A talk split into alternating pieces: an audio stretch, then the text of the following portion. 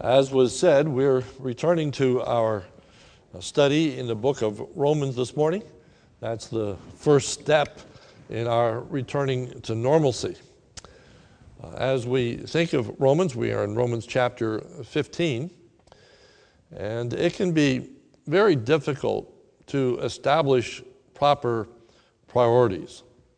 It requires a great deal of discernment to know how to best utilize one's time and resources.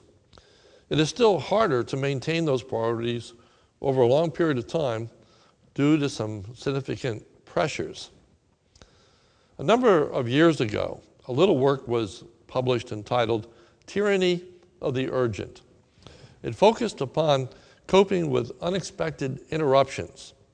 The premise of the work was that all too often, that which seems to require immediate attention is often not the most important or significant thing for us to do at that particular time. And so the tyranny of the urgent works against the maintaining of our priorities. Well, in reality, there are a number of influences that can affect our priorities. There is the pressure of conflicting values or competing priorities. For example, due to this coronavirus, staying at home has become a high priority in our country. There is now a great debate that is taking place as to when those stay at home orders should end and we should, quote, open up, unquote, our country. The reality is there are a number of competing values. Of course, there's the health of individuals to be concerned with.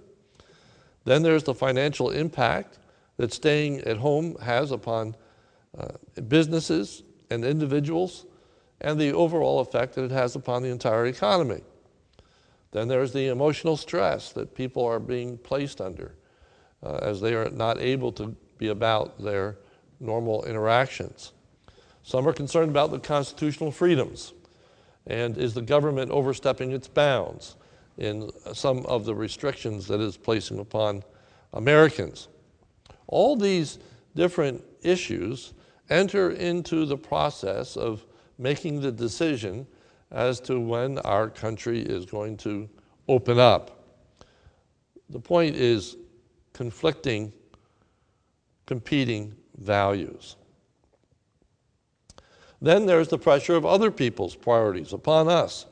What may be important to us is not the most important thing to other individuals. So they question our priorities. Or perhaps what is the most important thing to them is not the most important thing to us. And they wonder why it isn't. In the ministry, it can be particularly difficult to maintain one's priority. A lot of self discipline is involved. Discernment is necessary, as there are many worthwhile and important things that we could be doing with our limited time and resources. So, how to decide, how to choose from among them. You deal with so many people who all have their own opinions, ideas, desires, and convictions as to what the church should be doing. How do you reconcile all of those different ideas? In today's message, we are introduced to the priorities of the Apostle Paul. Paul has written a letter to the Romans, but yet had not actually visited the city of Rome or the church that was present there. Paul's having not come to Rome was a source of real contention in the church at Rome. Paul had repeatedly made plans to come, but so far had yet not done so. In Romans chapter 1, verse 13, in the very beginning of the book, Paul writes and says this I do not want you to be unaware, brothers, that I have often intended to come to you, but thus far have been prevented. Thus far have been prevented. So, why hasn't Paul come to the Romans? What has prevented him? He doesn't tell us in that immediate text. Paul doesn't disclose why he had not yet come to them. And so the Romans were attributing some very negative motivations for Paul's having not yet come. Perhaps he did not care about them. Perhaps he was shirking from his duty. Perhaps he was ashamed of the gospel. All of these negative ideas were being represented. And so this morning we look at the key verse of the passages we are in. That's Romans chapter 15, verse 22. This is the reason why I have so often been hindered from coming to you. 14 chapters later, he finally discloses the reason as to why he had not yet come to the city of Rome, and in particular, the church at Rome. Verse 22 This is the reason that I've been so often hindered from coming to you. The theme of our message this morning is the reasons that Paul had not yet come to the Romans. The reasons Paul had not yet come to the Romans. Now, in the text, Paul refers to a reason singular. That is because Paul is looking at the situation as a complete picture. The whole picture that Paul presents is the reason that he has not yet come to the Romans. But we are going to look at the picture as a jigsaw puzzle. And we're going to view the individual pieces that comprise the entire picture. Therefore, we're going to look at the reasons that come together to form the ultimate reason as to why Paul had not yet come to the Romans. I like to say from the outset that this is more than just an historical exercise in seeking to understand what took place in a church approximately 2,000 years ago. There is great relevance for us. There are very practical applications with regarding to the establishment and maintaining of priorities. Uh, we learn from this disclosure this morning about the kind of process that we need to go through to make proper priorities and to maintain those priorities. So we begin looking at the first reason that Paul had not yet come to the Romans was because they were not in need of a personal visit from Paul. The first reason that Paul had not yet come to the Romans was because they were not in need of a personal visit from Paul. It certainly would have been nice for Paul to have visited the church at Rome, but it wasn't absolutely necessary. Why wasn't it? Well, Paul is convinced that the Romans would be just fine spiritually without a personal visit from him. Verse 14 I myself am satisfied about you, my brothers. So Paul is satisfied or convinced about the healthy spiritual condition of the church at Rome. Paul is convinced that the Romans are living godly lives and do not need to stand and do not stand in need of a specific correction. You look at verse 14, he says, I myself am satisfied about you, my brothers. Now, these words, that you yourselves are full of goodness. There is no glaring issue in the church at Rome that Paul had addressed such as the church at Corinth. This was a church that was in spiritual good health. And secondly, Paul is convinced that the Romans did not need his personal instruction because there were adequate number of spiritually mature individuals in the Roman church that were able to teach others also. At the end of verse 14 of Romans 15, it states, filled with all knowledge and able to instruct one another. So, Paul's immediate instruction wasn't absolutely necessary. There were those individuals that were present in the church at Rome that were quite capable of instructing their fellow believers in the Word of God. So, as we think about the first application this morning, is that we understand that need is a very important element to keep in mind when weighing priorities. There are a lot of good things that we could do that aren't necessarily essential. That there are a lot of worthwhile, valuable even, ways in which we can use our time and resources, but perhaps it's not the most important or necessary thing for us to do. However, it's also important to keep in mind that need is not the only issue to take into consideration when establishing priorities, for there are always needs around us. Uh, there always are ways in which we could be involved in very good programs that have needs. So it's not just need, but need is one factor. It's important to keep in mind, however, that Paul did view it as prudent to write to them. It was not as though Paul had no relationship to the Roman church at all. If you look at verse 15, it writes, But on some points I have written to you very boldly by way of reminder. So, although Paul had not made a personal visit, he did send them a letter, a quite lengthy letter, as a matter of fact. And he points out that he was not timid to write to the Romans about things that they already understood. Notice verse 15 it says, I have written to you very boldly, boldly, without temerity or reservation. Why does he say that? Because he firmly believed and was committed to what he was writing. He could write boldly because the things that he is conveying to them are true convictions. They are things of which he is certain of himself.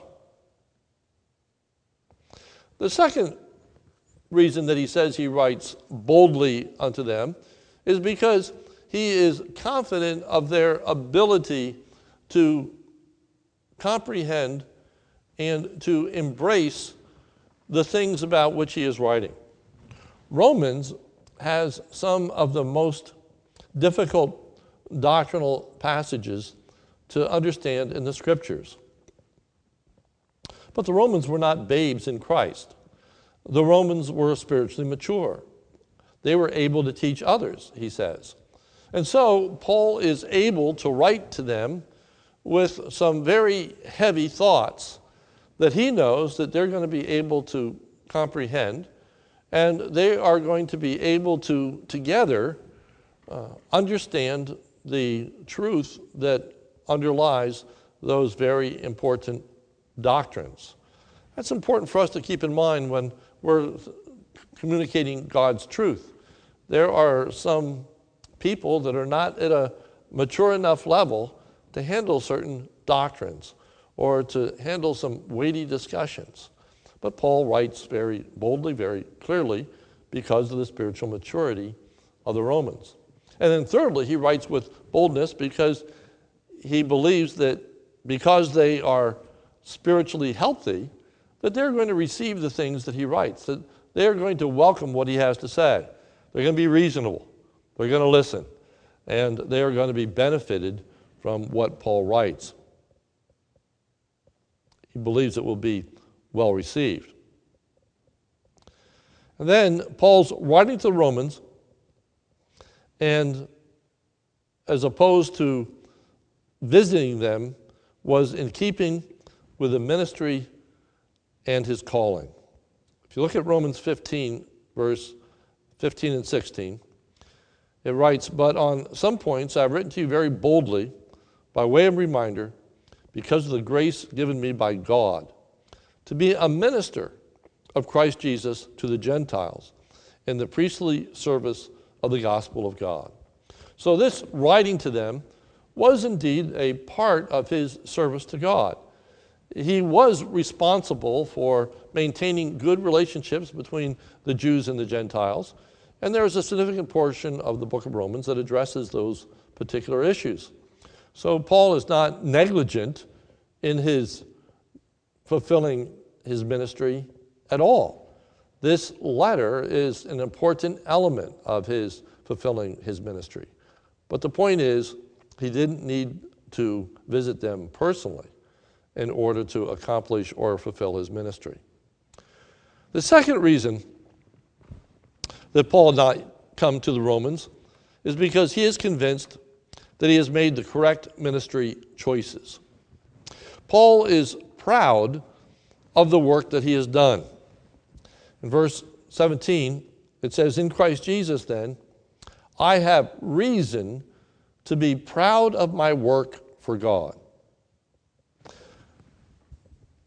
Pride often has a negative connotation in the scriptures.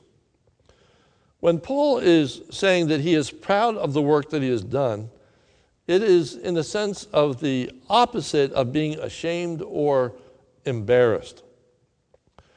Paul is making no apology for his having not come to the church at Rome.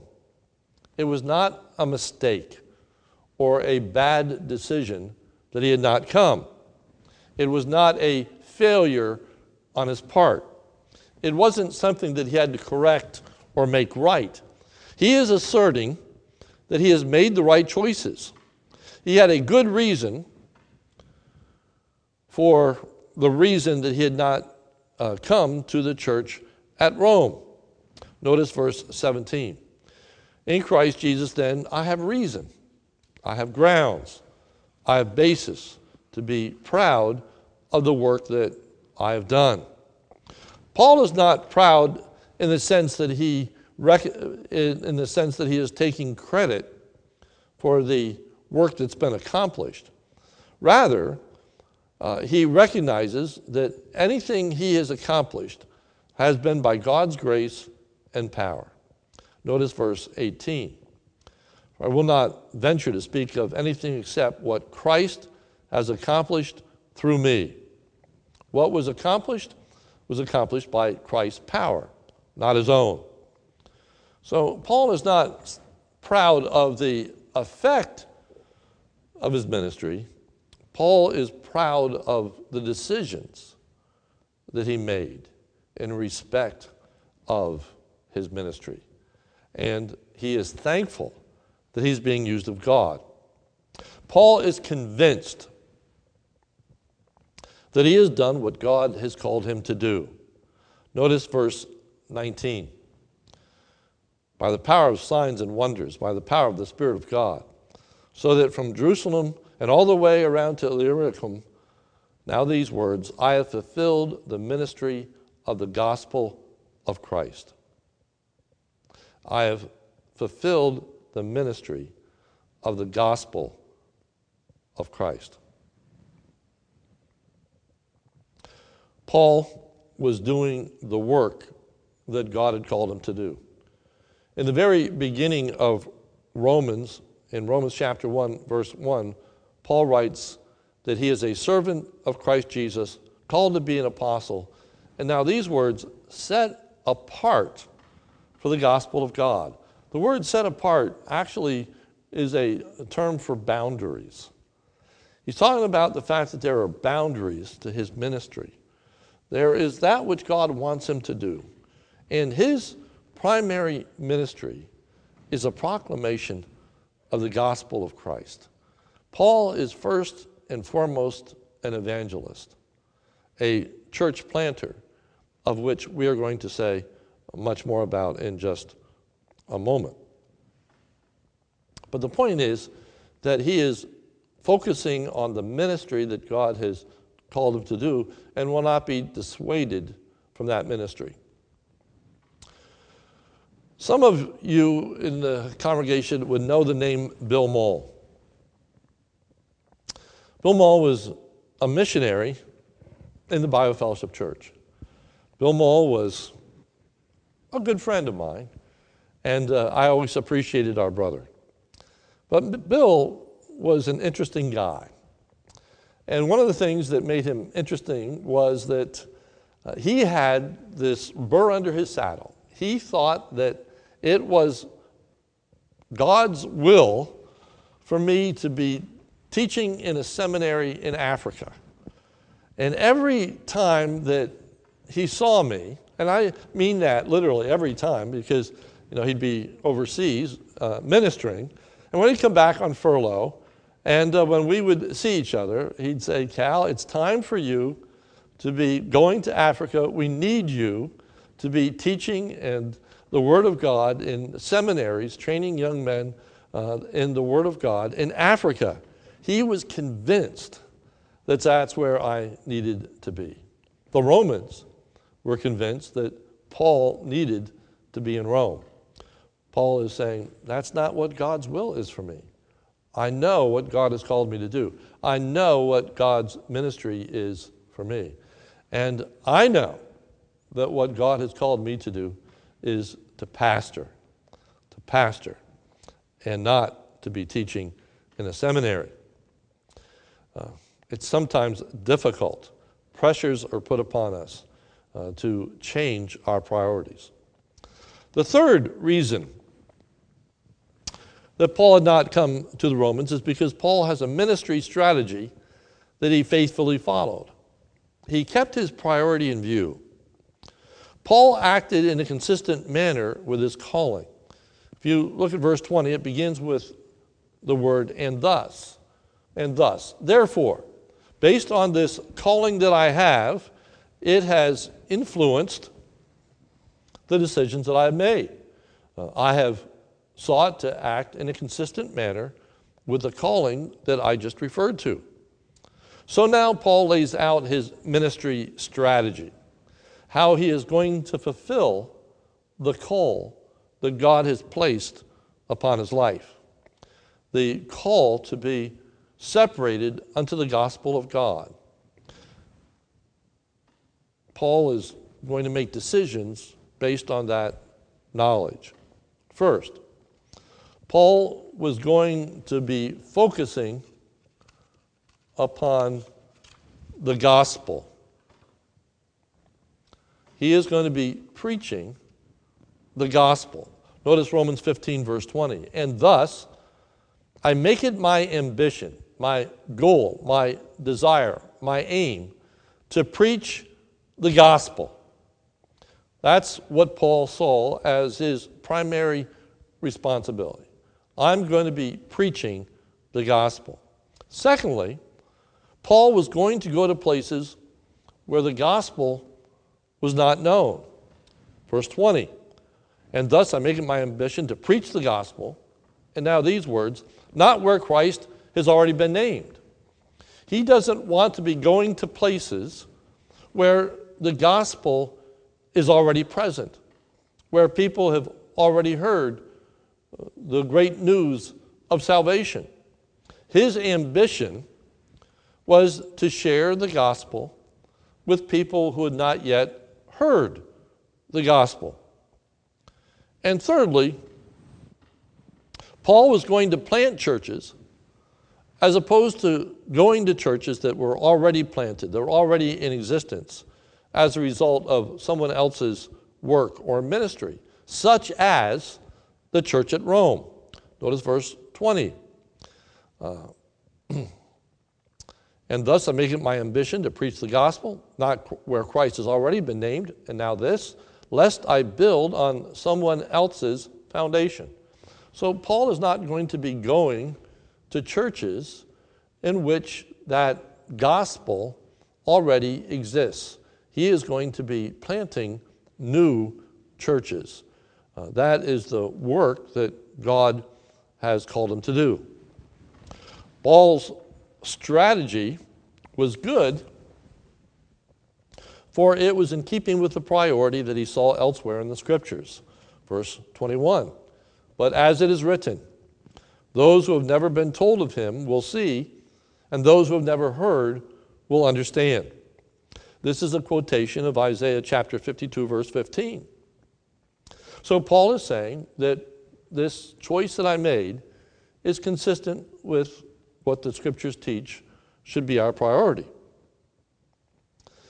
Which teaches us some important things.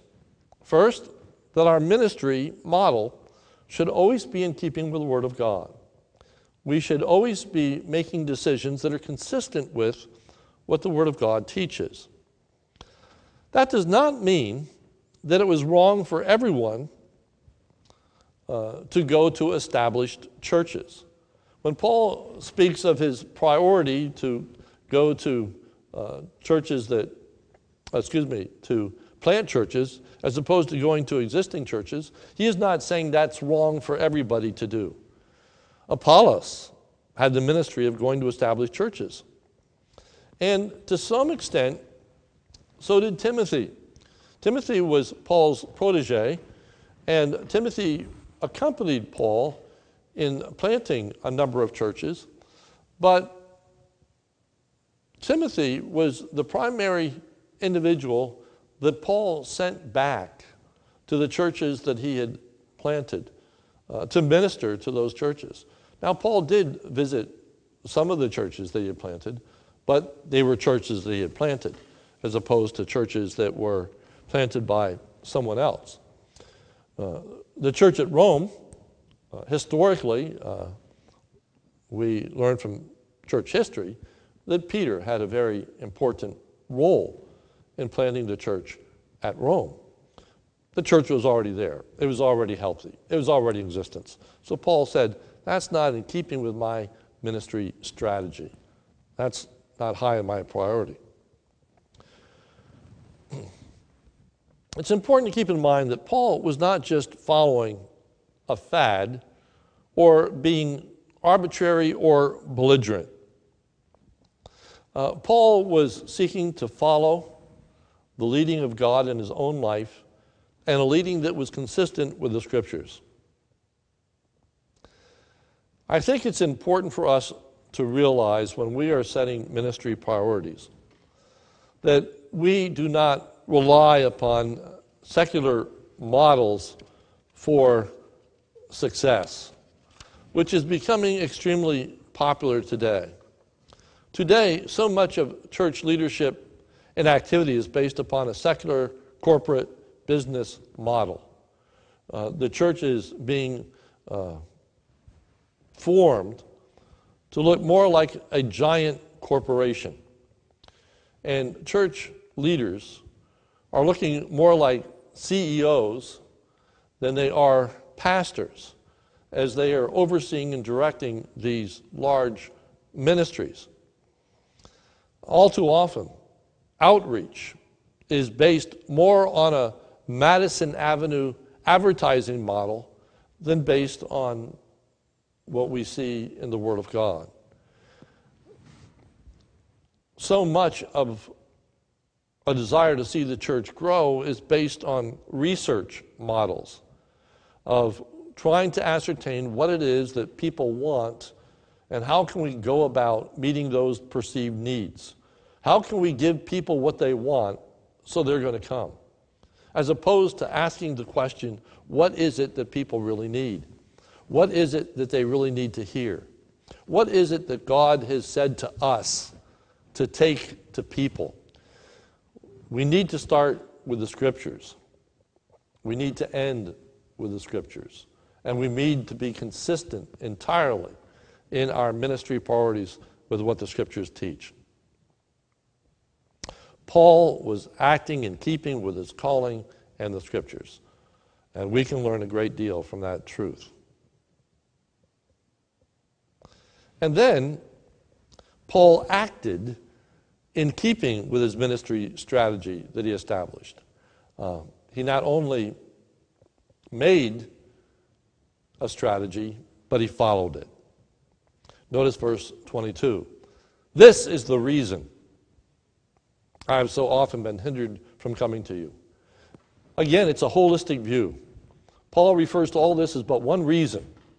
For Paul had his life focused upon his call and the scriptures and fulfilling the work that God had given him to do.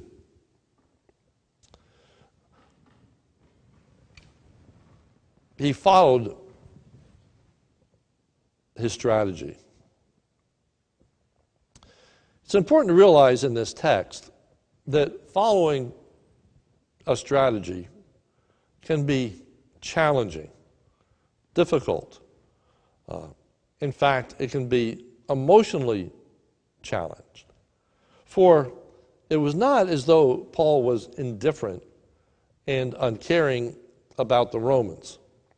If you look at verse 23, he writes, But now, since I have no longer any room for work in these regions, and listen to these words, and since I have longed for many years to come to you, you can feel the emotional pathos in Paul's heart at that, at that time.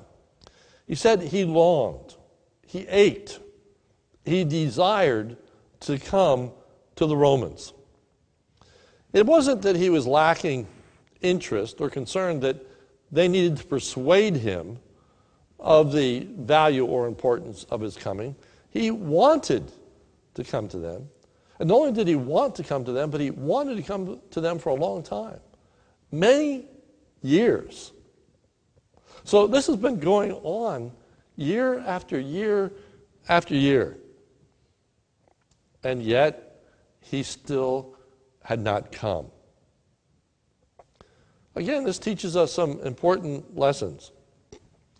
First, we can have a heart for other works. Emotionally, we may desire to fulfill a whole host of ministry opportunities. It can be hard to say no to them. We have an emotional pull. Uh, it's not easy. When Bill Mole was telling me of the importance of the work in Africa, and he was a friend, and I was disappointing him by not doing what he wanted me to do. Uh, it's not easy to disappoint others. There are emotional pulls. Uh, in my own life, I have a great affinity with the work of Bible translation. I really uh, think that uh, it should be a high priority to try to get the Word of God in the language of other individuals. I, I think that's great. I have a real heart for that particular work. But I don't believe that it's a work that I myself should be engaged in.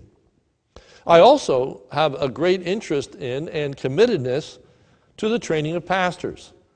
And I am able to do that in some extent as the pastor of a church and seeking to raise up other individuals that are going to go on in the ministry and go on in the pastorate.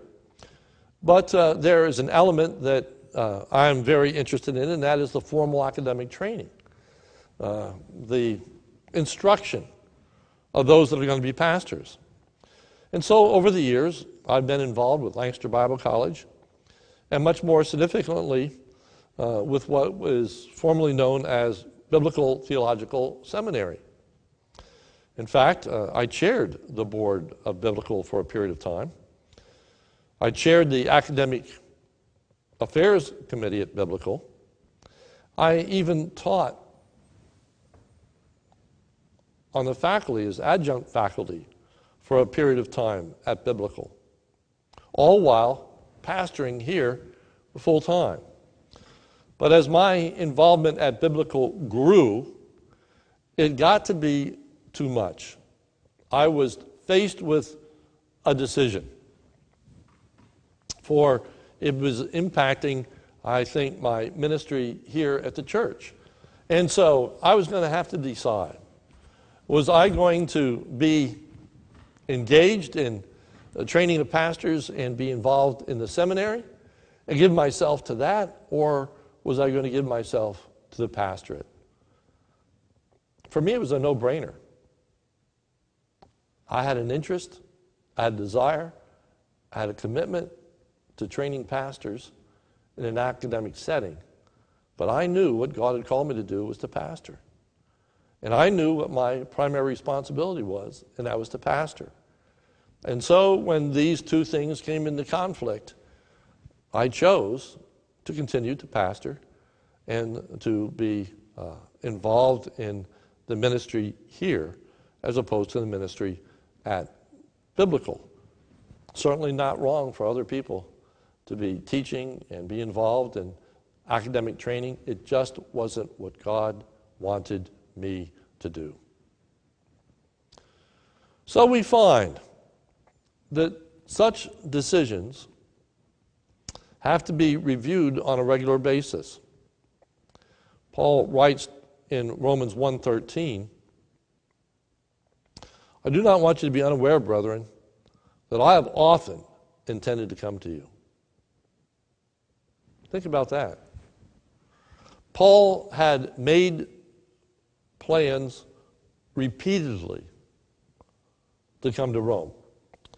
Now, I don't know how extensive those plans were. I don't know how widely he shared those plans. We're going to look at a plan that he has uh, next week for his intended visit to Rome that we're going to look at in some detail. But in Romans 1.13, he says, I, I made many plans. Uh, probably purchased tickets ahead of time uh, to get a ship. However, he had to change those plans. And he had to change them repeatedly because they conflicted with his overall strategy and goal and purpose and need. So it's not wrong for us to sit down and repeatedly evaluate the choices we have made in our lives, the activities that we are engaged in, the ministries that we are uh, involved in, and going back and saying to ourselves, what is the primary purpose for which God has saved me? What is the work that He has given me to do? And am I fulfilling that work? Are the decisions that I'm making consistent with what God would have me to do, as revealed in the Scriptures and revealed in His own personal call upon our lives? So,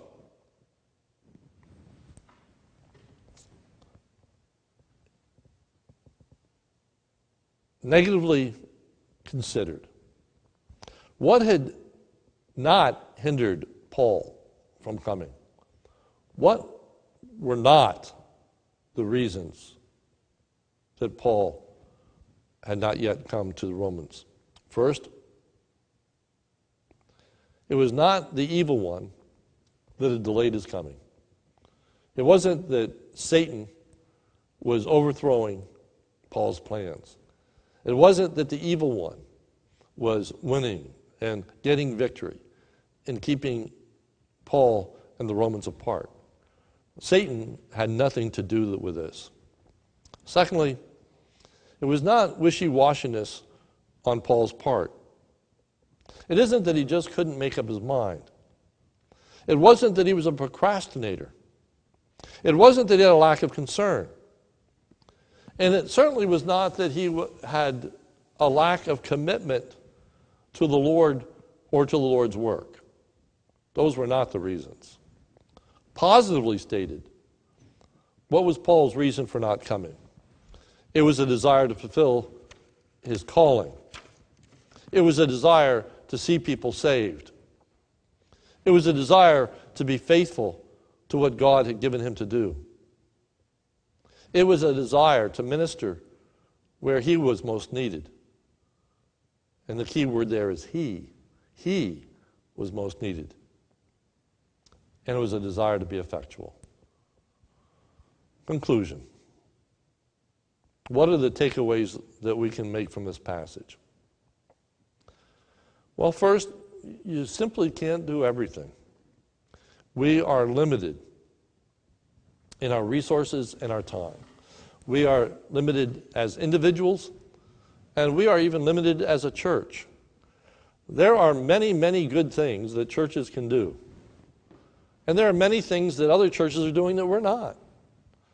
And there are some things that we're doing that some other churches are not. The point is, what has God given us to do? What has God equipped and enabled us to do? What are the priorities that we should have? Will we be able to say at the end of our lives, that we have finished the work that God has given us to do. Jesus could. Even before the cross, when Jesus said, It is finished. In the upper room in John chapter 17, uh, two days before the crucifixion, Jesus prayed and he said, I have glorified you on earth, having completed the work that you have given me to do. Jesus fulfilled the work that God the Father had given to him. Now, we get that. That makes good sense. But listen to the words of the Apostle Paul.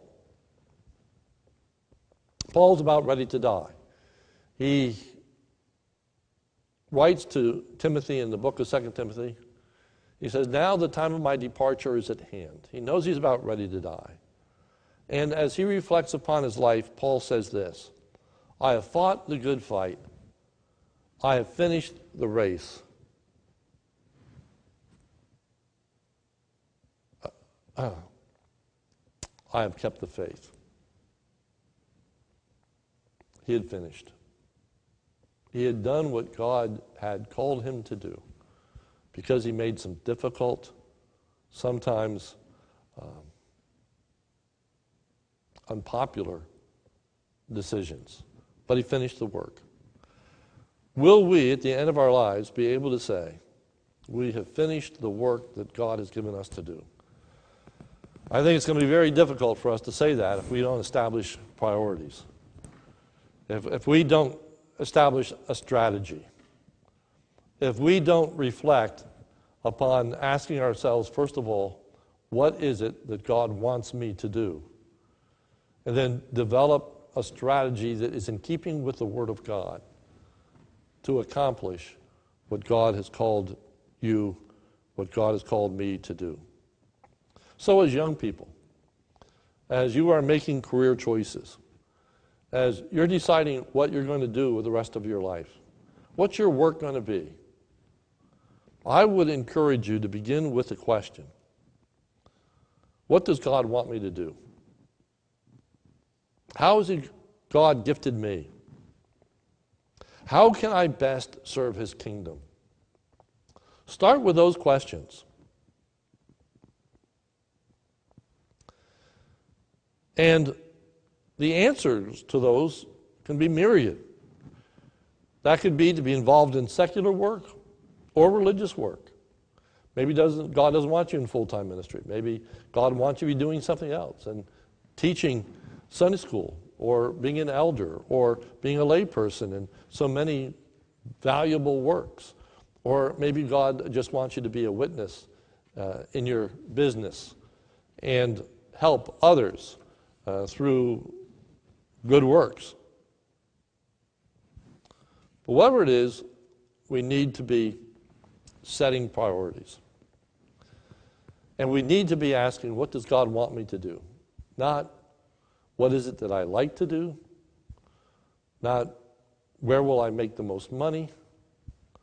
Not, what will provide the greatest prestige? But, what is it that God wants me to do? Having a sense of calling, understanding the type of ministry, and then lastly, the location of that ministry. For again, there are so many decisions. Over the years, I had the opportunity where I could have gone to a lot of different churches, some within the Bible Fellowship Church, some without. And I'd be contacted on a regular basis uh, to uh, candidate in other churches. But I had made a decision a long time ago, and that is that my ministry was going to be one of preaching and teaching, that I wanted to teach the whole counsel of God, that I wanted to explain the entirety of the scriptures, which would take a long time. And so I decided early on that I was going to stay in the same church as long as they wanted me to stay. And I've been here for 37 years. I have reviewed the decision a number of times as opportunities have arisen. But looking at those opportunities, looking at what God has called me to do, how God has gifted me, and what it is that I can do to best serve the kingdom, I've remained here. Why did Paul wait to the end of the book of Romans to explain why he hadn't come? He raises the issue in chapter 1. I've been hindered, he said, from coming to you. But he doesn't explain why until you get to chapter 15. Why? I believe that those intervening chapters, those 14 chapters, were necessary to understand, to ultimately understand Paul's heart and mind. Paul reveals the importance of the gospel. Paul reveals the significance of a good relationship between Jew and Gentile. Paul talks about the significance of using one's gifts. Paul talks about the importance of dedicating your life, presenting your body as a living sacrifice towards God. All of those 14 chapters were necessary to prepare the hearts and minds of the Romans that when he would explain himself, they would say, Yes, we get it. Yes, we understand. Yes, we agree. Yes, we support you. And uh, I'm going to talk more about that next week as Paul shares his future plans for the Romans. The point is, many times people don't get us. They don't understand why we do what we do. People don't understand what makes us tick. You know, as a pastor, one of the things I run into is uh, people who don't know the Lord, uh, when I witness to them, will say things like, Well, you need to say that. You have to say that. You're a pastor. And that's not why I say what I do. I don't say what I do because I'm a pastor. I'm a pastor so that I can do and say what I do. I'm motivated out of a concern that people believe and submit to the authority of the Word of God. People won't always understand. But the issue is not whether people understand us or not. The issue is are we being faithful or not? Are we following our heart's conviction? Are we obeying the call of God? And are we living in consistency, in a consistent manner to the Word of God? Let us pray. Dear Lord, we pray for your people this morning and ask that uh, you would help each of us in establishing our priorities. Uh, Lord, there are so many things that can take our time, so many worthwhile efforts, uh, so many ministries that are placed before us, uh, so many needs for our money, our time, our resources. So, Lord, uh, may we practice the spiritual discipline of first examining our own call. What is it that you have saved us to do? What gifts have you given to us?